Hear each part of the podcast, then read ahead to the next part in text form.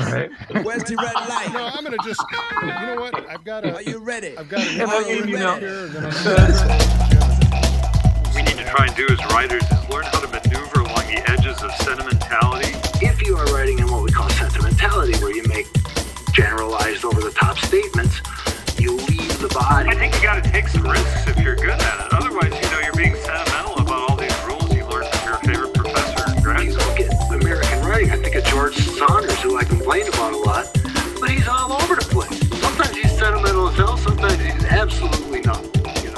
Okay, the Acme Writing Academy is on the air, coming to you from Acme Broadcast headquarters in Venice Beach, California.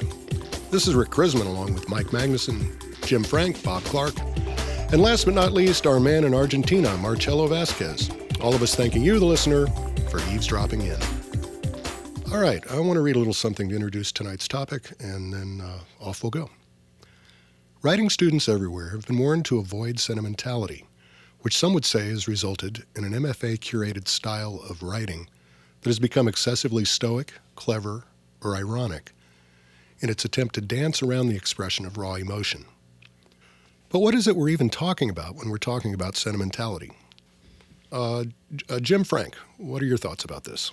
Well, when we were uh, talking about this over the last couple of weeks, uh, I recalled that there's a actually a really good debate in the New York Times from almost three years ago about uh, sentimentality, and it's uh, it's in the bookends uh, section of the New York Times, and Zoe Heller and uh, Leslie Jamison talk about it, and I think that one of the things that we sort of gather from that article and some of the various places that we've uh, considered definitions of sentimentality is generally speaking, it's emotion that's uh, not earned. And what we have is we have a situation in, in a story or in an anecdote or in a poem where the writer demands that we feel a particular emotion, but in effect, there is no correlative. I mean, there's no source for that emotion, only the request to feel. One of the things that I liked about this uh, column is uh, is that Roland Barthes made this uh, claim a long time ago, and it was it is no longer the sexual that is indecent, and what he means by that is the sexual in literature. It is the sentimental, and I think what he's trying to get at is that everything becomes clever and ironic and earnest, and the the real emotion tends to disappear. Yeah, Jim, you know, that is a good article, and I think uh, our, our readers, or our listeners rather, would uh, enjoy reading it. And to find it, just Google, Should Writers Avoid Sentimentality? And it'll pop right up. Okay, Mike Magnuson, over to you. I, I think it in, involves avoiding overblowing emotions, and I think I think something when we talk about proving it and making it real, I, th- I think what they mean by sentimentality is you just don't come out and say something. You don't say you're sad. You physically prove it through the world. Yeah, you know, you know, Flannery O'Connor once said, "You you have to put it in the body." And if you don't earn it through the body, if you generalize something that is that can be felt or is it much more complex than just one simple idea, then you're being sentimental. You know, you're writing sentimentally. You know, this isn't to say there isn't a sentiment. This doesn't mean we don't laugh or, you know, we cry even at, in literature that isn't sentimental because we have felt this thing. But I think it's about forcing it. So sentimental sentimentality then has something to do with oversimplification, stereotype, maybe. Definitely. I think that's really the case. It's this uh, oversimplification to get sort of a one dimensional emotion from your audience. I think one of the things that we probably recognize in literature that we would not call sentimental is that when there is a scene where there's emotion that's generated, if it's sentimental, it's usually trying to get just one feeling from you, like sadness or esteem or a sort of feeling of loss or something like that. When I think in the best works of literature, a particular scene will try to elicit a whole range of emotions, that no scene is particularly one emotion, that you can feel both sad and you know feel kind of good that maybe that's happening and still at the same time pity the person who's suffering and i think that's that's when we're talking about sentimentality it's that oversimplification that you pointed out rick that people who have sort of a more established taste for literature, more established taste for narrative, begin to recognize. But I think people fear having emotional moments in their writing because they fear that they're going to be accused of being sentimental. You know, I found this from Frank Herbert today that the difference between sentiment and sentimentality is easy to see. When you avoid killing someone's pet on the glaze way, I think that's driveway, that's sentiment. So when you avoid killing someone's pet on the driveway, that is sentiment. If you uh, swerve to avoid the pet, and that causes you to kill pedestrians, that is sentimentality. Bob Clark, what do you think? I think sentimentality comes into play when uh, the writer hasn't done a good job of developing his characters. If you have good character development, you don't need to rely on cliches and, and the need to try and and reel sympathy or tears or whatever out of the reader. But I go back to what uh, Oscar Wilde said about it. The sentimentalist is one who desires the luxury of emotion without paying for it. In other words, you've done a lousy job of developing your characters. You're, you're actually showing disdain for your characters when you think you have to write stuff to draw the reader's emotions out. The reader should be allowed to just come out with his own emotions because you've you've set somebody out there that is important to them. You know, you hear all the time if you're raised religiously that that God doesn't interfere in man's life. He, he's given us free will or whatever. So if you're going to play God writing the fiction and writing characters, you have to then be like God, develop them, write them well, and keep that that distance of allow them their own foibles. And yeah, if you've done your work, you know the reader's gonna gonna be right in there with you. And when you're writing things that should make people feel bad, you don't have to use language to make them feel bad. What's happening to the character at the time is enough. But you have to have a good character. Marcello, I see you scratching your head there. I think I think yeah, I think a writer has to consider a lot of what genre, and I hate word genre. Well, what form you're going to be writing in, I guess. You mentioned David Foster Wallace. Yeah. And Infinite Jest. Sure. Which is satire. It's a, it's it's a satirical masterpiece. So, but there are moments in there where it's the sentimentality or the sentiment that the writer or the author is projecting through different choices that he's making as a writer. So it could it could be through characterization. It could be switching from one type of voice to the other. I was thinking about Flannery Connor's story, "Good Country People," all day today. Yeah. Mm-hmm. And uh, you know, at the end of the story, spoiler alert.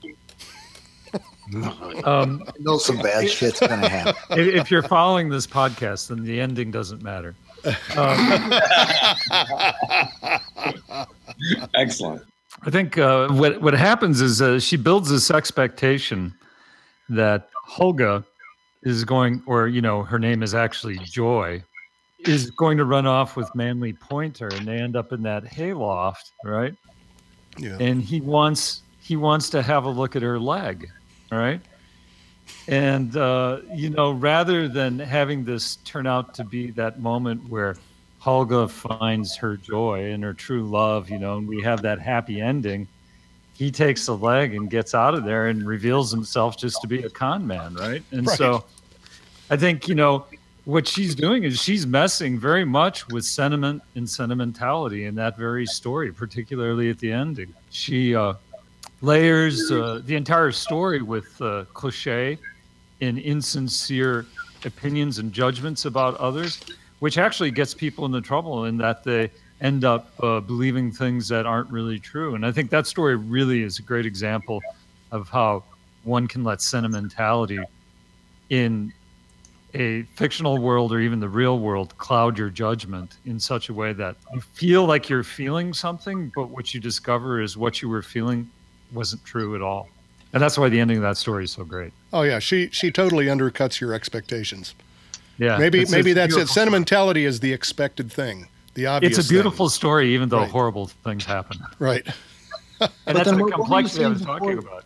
Before you were saying something about how it it's a distortion of something. Well, what, what- I She forget says it's a distortion of sentiment.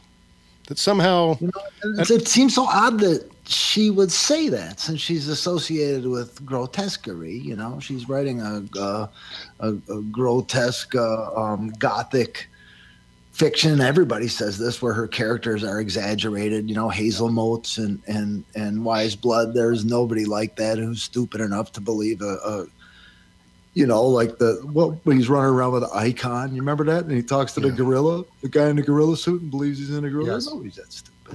This is this is overblown. It's ridiculous. Is that is that sentimentality or not? I mean, it's funny. go ahead, Bob. What you were Uh, talking? I, I have a question. Yeah. And w- what part does culture play in here in this country play in our rejection of sentimentality? Is it accepted more in other cultures in their writing, or is it a is it a universal taboo? Marcello, I would. It's such a very, very good question. In Latin America, well, Argentina, the word is sentimiento, and what a sentimiento means, it's like a feeling, right? How an attitude towards something, right? So I go, "What's your sentimiento? How do you feel about this?"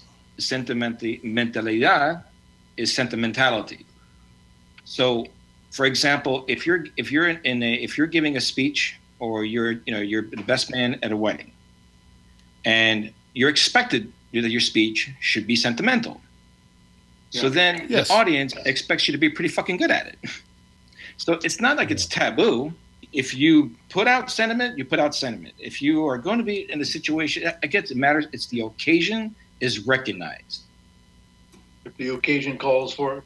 calls for. So you're saying that there are moments in narrative where the occasion merits sentimentality. I guess. I, I'm just saying it's not taboo. I mean, that's why you know South American writers are so versatile. They're virtuosos, and they continue to be, because you don't have these taboos that are coming out of the MFA programs or workshops. Mhm. You know, I mean, you wonder if a sentimental writer, such a bad writer, is he ever going to get read anyway? You know what I mean? If he can't develop characters and all that, you're expected to do everything, and even in the society, right? You know, you, you know who's a good speaker and who isn't. You know when to put the irony on and when not to. Yeah, I would, I would, I would say certainly in, in that culture that I'm familiar with, it's recognized as what it is. How, how much do you think the general reading public recognizes sentimentality if it's on the page? If, if people who, like us who, who study this stuff and do write, uh, we're so aware of it. But how about you know Joe Bag of Donuts picking up a book because he just wants a good summer read on a on a Sunday afternoon? Right. Do they recognize that? Is it a the big big of a taboo to the reader as it is to us as the writer?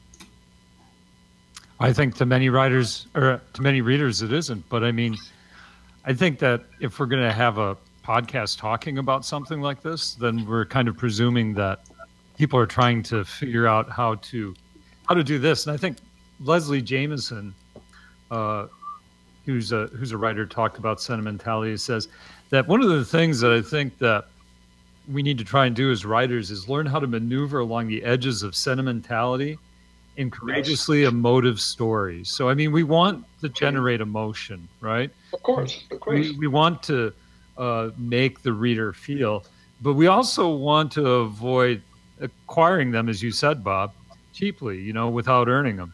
And I think, you know, one of the things that Marcello mentioned, I think, is something that I've been thinking a lot about this week as well. I wonder sometimes if sentimentality in the hands of some writers is just another rhetorical strategy for showing us characters or showing us, you know, perhaps something that might be part of a narrator's inauthenticity or unreliability. You know, a narrator who gets sentimental over something that that narrator shouldn't be sentimental about uh, tells us something about that narrator. So the writer is, I think you rightly pointed out, Marcello, you better be able to produce sentimentality in your writing if you're going to be a good writer, because your characters will be sentimental at times. Oh, that's a great point. Mhm. So Yeah. uh, I think I think it's a difficult thing to negotiate, but I, I think Bob, if you know, yeah, readers love that sentimentality all the time, and uh, I think you know that's to a certain extent what separates popular literature from maybe something that might be more highbrow, which I think gets into something that Mike was talking about uh, when it comes to a sort of class-based issue when it comes to sentimentality. I, have been wondering about this too. Is it? It seems like the the discussion about this, you know, when you when you think of it in terms of a a rhetorical strategy to to use sentimentality or not, it's just another tool in the toolbox. Yeah, and and I it, it's curious that at least in America, when the uh, the idea of avoiding sentimentality came really to the fore, you know, through the uh, John Gardner and through the uh, agrarians, the new formalists of the South, Cleanth Brooks and uh, Robert Penn Warren and, and the rest of the gang. They were coming up with this at a time when uh, creative writing was formulated into something we teach in the university. So when you're trying to teach somebody how to write, you got to think what are the most important things we need. We need, you know, rich characters, and the rich characters have to be t- built through detail and we shouldn't uh, uh, use abstractions when because we can't build uh, rich characters with abstractions and so forth. And the, the, the core the core element of this, in, in my view, is that John Gardner is talking about that vivid, continuous dream. So when you read a book, you're supposed to be watching a movie essentially, or a play, or feeling the experience that a that a character felt. And, and, truly, if that's what the goal of the fiction is, you cannot do this unless it's all rendered in terms of the body, almost in, in method acting terms, where nothing comes into the narrative that isn't borne out by an action. We can see it. There is no emotion that doesn't appear unless it is physically manifested. Right? right? And and this is a thing that all writers need to learn. Now, this isn't necessarily a thing that all writers need to do all the time but in order to write to the vivid continuous dream, you have to master that technique. If you are writing in what we call sentimentality, where you make generalized over the top statements, you leave the body. You know, we talked about this earlier that has something to do, you leave the body, you're saying Henry was sad. And then you go, why? Do you see how that might work? Yeah, that yeah, yeah. Is, but, but, but, mm-hmm. but whether or not this is what was really tied to sentimentality or, or you know something to do with the emotions like there are some emotions that have value over another maybe that's not what it's about maybe it really is just a, a way to explain a technique that they couched in moral terms right. In order to teach writing at all you have to somehow take these ephemeral things and quantify them in some way. And so one of the things that you quantify is this idea of quote unquote sentimentality. And then that becomes this thing that you do you learn not to do and it becomes prescriptive and so forth. But uh, okay okay so here's the question that this leads to is by saying by having this dictum against sentimentality do you think that this has dr- led to a kind of a trend of dry emotionless prose i think that the the the bigger concern when you think of whether you know worrying about sentimentality important or not is if you're going to become a writer right? And you're being taught a set of techniques. You know, are you going to believe when you're told something that this is the way you should do it exclusively? And this is students do this all the time. Right. You say, okay, well, you got to, you're not going to put anything in your narrative that doesn't advance the action. Hell, I, I, I taught with a colleague once who said you couldn't write a short story, graduate teacher who you couldn't write a short story in this person's class if you didn't have four scenes and it had to have a beginning and a middle and an end and it had to follow the verities, right? You couldn't go back in time because nothing should happen that isn't borne out by an action and sequence. So people become to believe this as a matter of dogma. Right. And it's not. You know that that that's the thing. So like if you look at American writing, I think of George Saunders, who I complain about a lot but he's all over the place. Sometimes he's sentimental as hell. Sometimes he's absolutely not. You know, and David Foster Wallace. You know, and Leslie Jamison. You know, she's running on absolutely all cylinders at all times. For somebody who wants to rise up to her level, you have to think, well, do I have to not do this because my teachers told me to? And and if that's the case, why am I agreeing with them? And you might, you might think that they're right, and you might decide to write that way. That would be totally cool. I, th- I think that for myself, at least, I do wonder sometimes if sentimentality is a question of taste as well, and that we we pretend to prefer certain types of sentimentality over other types of sentimentality. And I think sometimes, right, when we're looking at, you know, stuff that comes out of workshops and we look at things that come out of writers who are trying to avoid sentimentality, is that it tells us more about the writer's feelings about literature which to a certain extent are sentimental. If the writer doesn't run the risk of being sentimental or being called sentimental, then sometimes I think the writer is sentimental about these rules about not being sentimental. right. Absolutely. I, I think I think you got to take some risks if you're good at it. Otherwise, you know, you're being sentimental about all these rules you learned from your favorite professor in grad school, and you know you're you're you're, you're adhering to them because you know, damn it, Jim Whitehead was a great guy, and he told me never to be sentimental. But you know, right. Jim Whitehead, one of my favorite professors of all time. I mean, uh, I got to spend a week in Rome with him, and uh, we went around looking at Bernini's uh, sculptures throughout Rome, and um, he, wow, that's he, so he, great. That's he, so great. We we were sitting in the you know the church where Saint Teresa and Ex- Ecstasy's at, and we're looking at it and you know he's sitting there and he's getting all weepy about it and then he leans over to me and he says he says to me he said frank tell me she ain't having a fucking orgasm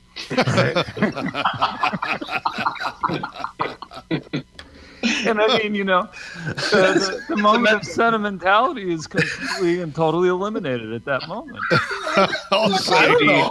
I got all weepy right there.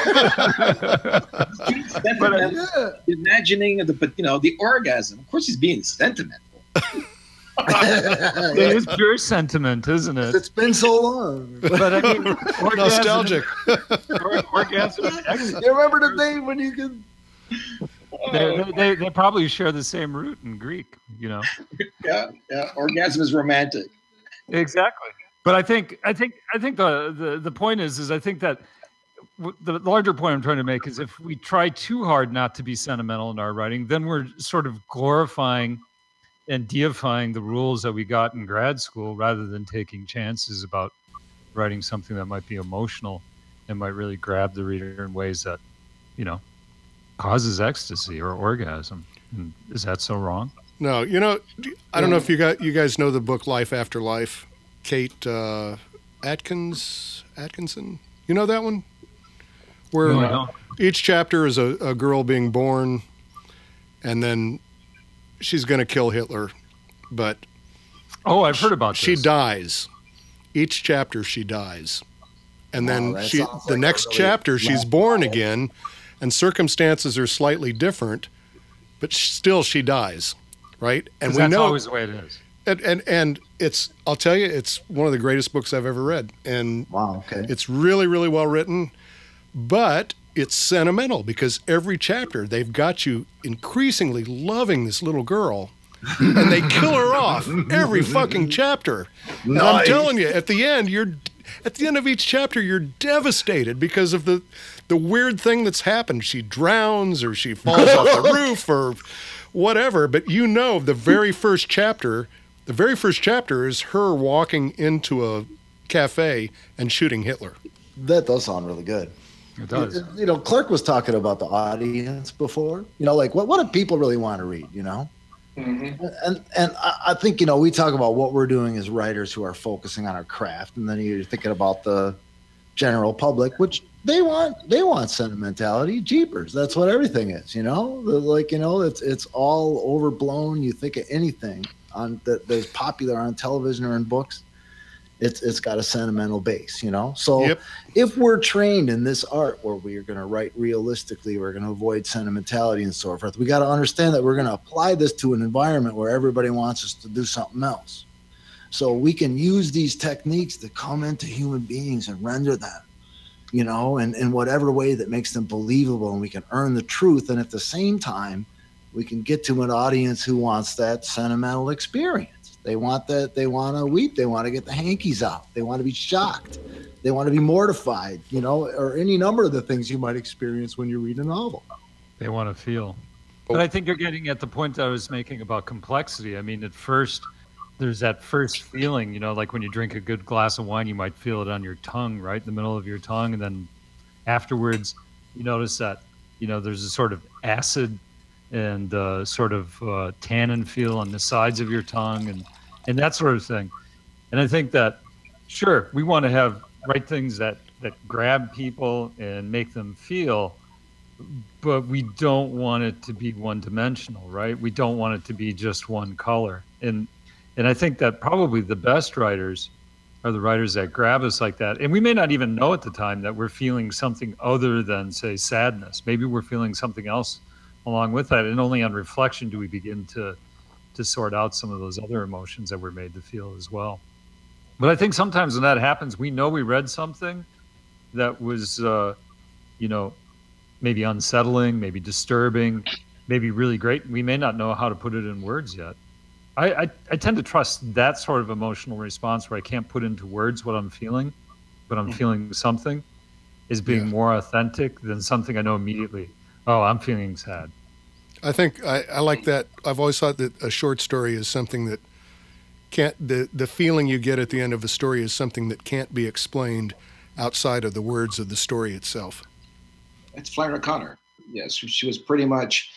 If you can, if you can summarize the story, and in, in such a form that you give it its meaning, you have failed as a writer. That is to say, the reader. So it forces you to read the story to get the full understanding or and that, that reminds me of, of uh, Edgar Allan Poe's Heresy of the Didactic, which was a which was the controlling element really over the early American short story, where no matter what, this thing could not preach. It was supposed to come to almost like a, a poem comes to a moment at the end where it it gives you an image. You don't really know what it means, but it means, you know, several things, right? And it allows for discussion, it allows for interpretation and so forth. Let me offer an example of a short story that is uh, I, I think is a good example of, of uh, sentimentality done well, and that's uh, James Joyce's uh, The Dead. If you read the end of that story with that snow falling like that, I mean, it's sentimental. It, it's sentimentality, but it just fucking hits the mark. It's, a, it's an extraordinary story. I mean, for me, I I get a chill when I read the end of that story. I get I know, a chill up my, up my spine. I really this do. is, you know, my my role as buzzkill, you know, on the planet. I'm going to confirm it right now. I've never got to the end of that story. That story is boring as fuck. I want I want the oh. Sinn Fein to come in and start shooting machine guns or something on page two. Magnuson, I worry for your soul. Christ, for waiting him to look into the snow. Soul. We're gonna read 70 pages for him to look into the goddamn snow. I got the CNN on. They got disasters. It's pretty interesting. Jeez. okay, okay, I take all that back. I was just trying to make my friends laugh. No, Listen, we're we're starting to run long, so I want to reel it in a little bit. Uh, but I want to get to that this last business, which is kind of getting at what Magnuson's saying, and and the question is, is there is there some kind of an elitism uh, built into this whole deal that that says that uh, oh inferior prose or poetry sort of wears its heart on its sleeve and appeals to less sophisticated readers who are not capable of parsing the greater complexity of human emotion. In other words, are are we by this no sentimentality rule are we saying we're above all this and this is our class of reader as opposed to the common man who reads, you know, Fifty Shades of Grey or Chick lit or whatever. I think this is a, a, a low and inside ball to Mike Magnuson. I don't know. I, I, I want I want to hit the ball right back to the pitcher. I mean, you, you spent a, a career in, in music, you know, and like you know more about music than anybody who's going to listen to the music you make. I mean, I, I, you know, whether you can deny it or not, you do sometimes when you're trying to be humble, you know. But like, when you're among musicians talking about music, it's got to be a different conversation than among people who listen to music. And the same thing must be true of writers who are talking about writing as opposed to the readers of writing. You know, and I think the, oh, Yeah. the elite nature, of the people, the critics who say that we have to do this, and the writing teachers who are trying to save their jobs and maintain their authority, and you you know, all the things that we all do. I think then we come up with that kind of a, a pecking order. I do not like literature that's funny. I've heard this. I've heard this. You know, and that funny is a form of sentimentality. So you write funny stuff. You have potty humor. This is bad. You know, hmm. you, you, you go for a, a cheap cry in the first paragraph. Oh, you can't do that. You know, so why?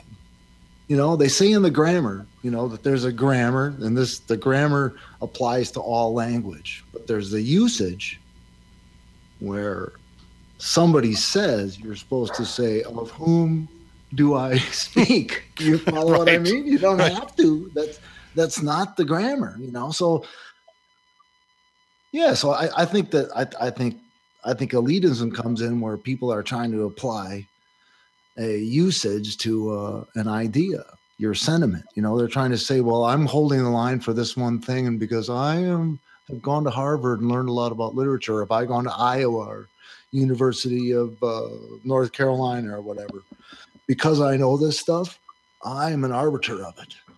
I know better than those other people. You know, we all do it. Shit, I'm bitching about it right now, and I do it all the time too. So there you You know, what's always interesting to me is uh, um, there's there's sort of like these popular folk songs that people sing together. You know, whether they're at a family gathering or you know around a campfire or something like that, and you know they're clearly sentimental songs. But what happens is the, the performance of them gets attached to certain contexts and certain places, so that it's not the song that itself that's sentimental anymore it's uh, the way the song is used to generate you know feelings of emotion and stuff like that and I, and, i'm kind of interested to consider this idea of sentimentality being a form of rhetoric because i think you know when we think about for instance appeals to emotion as a as a rhetorical device i mean sometimes an appeal to emotion is a good thing to do in a piece of you know literature or in a discursive piece of writing so if that's the case, how is an appeal to emotion much different than sentimentality? I mean, it's trying to stoke some sort of particular feeling, and you know, sometimes uh, that's a necessary thing to do, uh, stylistically and uh, rhetorically. But I, I think that we're all kind of right to be kind of skeptical of it because we know that when people are made to feel too easily or moved to feel too easily, that that's usually a way of obscuring some other sort of motive or design that a writer or a performer or an orator might have. And that's that's you know being inauthentic and not truthful. You know, that's a that's a way better summary that I could ever come up with. I'm gonna I'm gonna just put it around the room for anybody with last comments, and uh, we're gonna get along with our lives. Anybody? Well, I miss you guys. I'm already pre-missing you. I'm feeling a little sentimental about this one. You can put this in anywhere. I just was thinking that uh, at at the end, I was thinking somewhere to go to read this wonderful stanza, the most wonderful sentimental stanza ever from uh, Casey at the Bat by Ernest Lawrence Thayer. You want to read it? Yes, I do. Let's have Think it. of this is sentimentality. Oh, somewhere in this favored land, the sun is shining bright. The band is playing somewhere, and somewhere hearts are light. And somewhere men are laughing, and little children shout. But there is no joy in Mudville. Mighty Casey has struck out. And with that, Sorry. we're clo- we're going to close the curtain on this episode of Acme Writing Academy. Thank you all for joining us. Thanks to our luminaries, Marcello Vazquez, Jim Frank, Bob Clark, Mike Magnuson. Your host, Rick Krizman, thanking you for listening in, and we'll see you next time.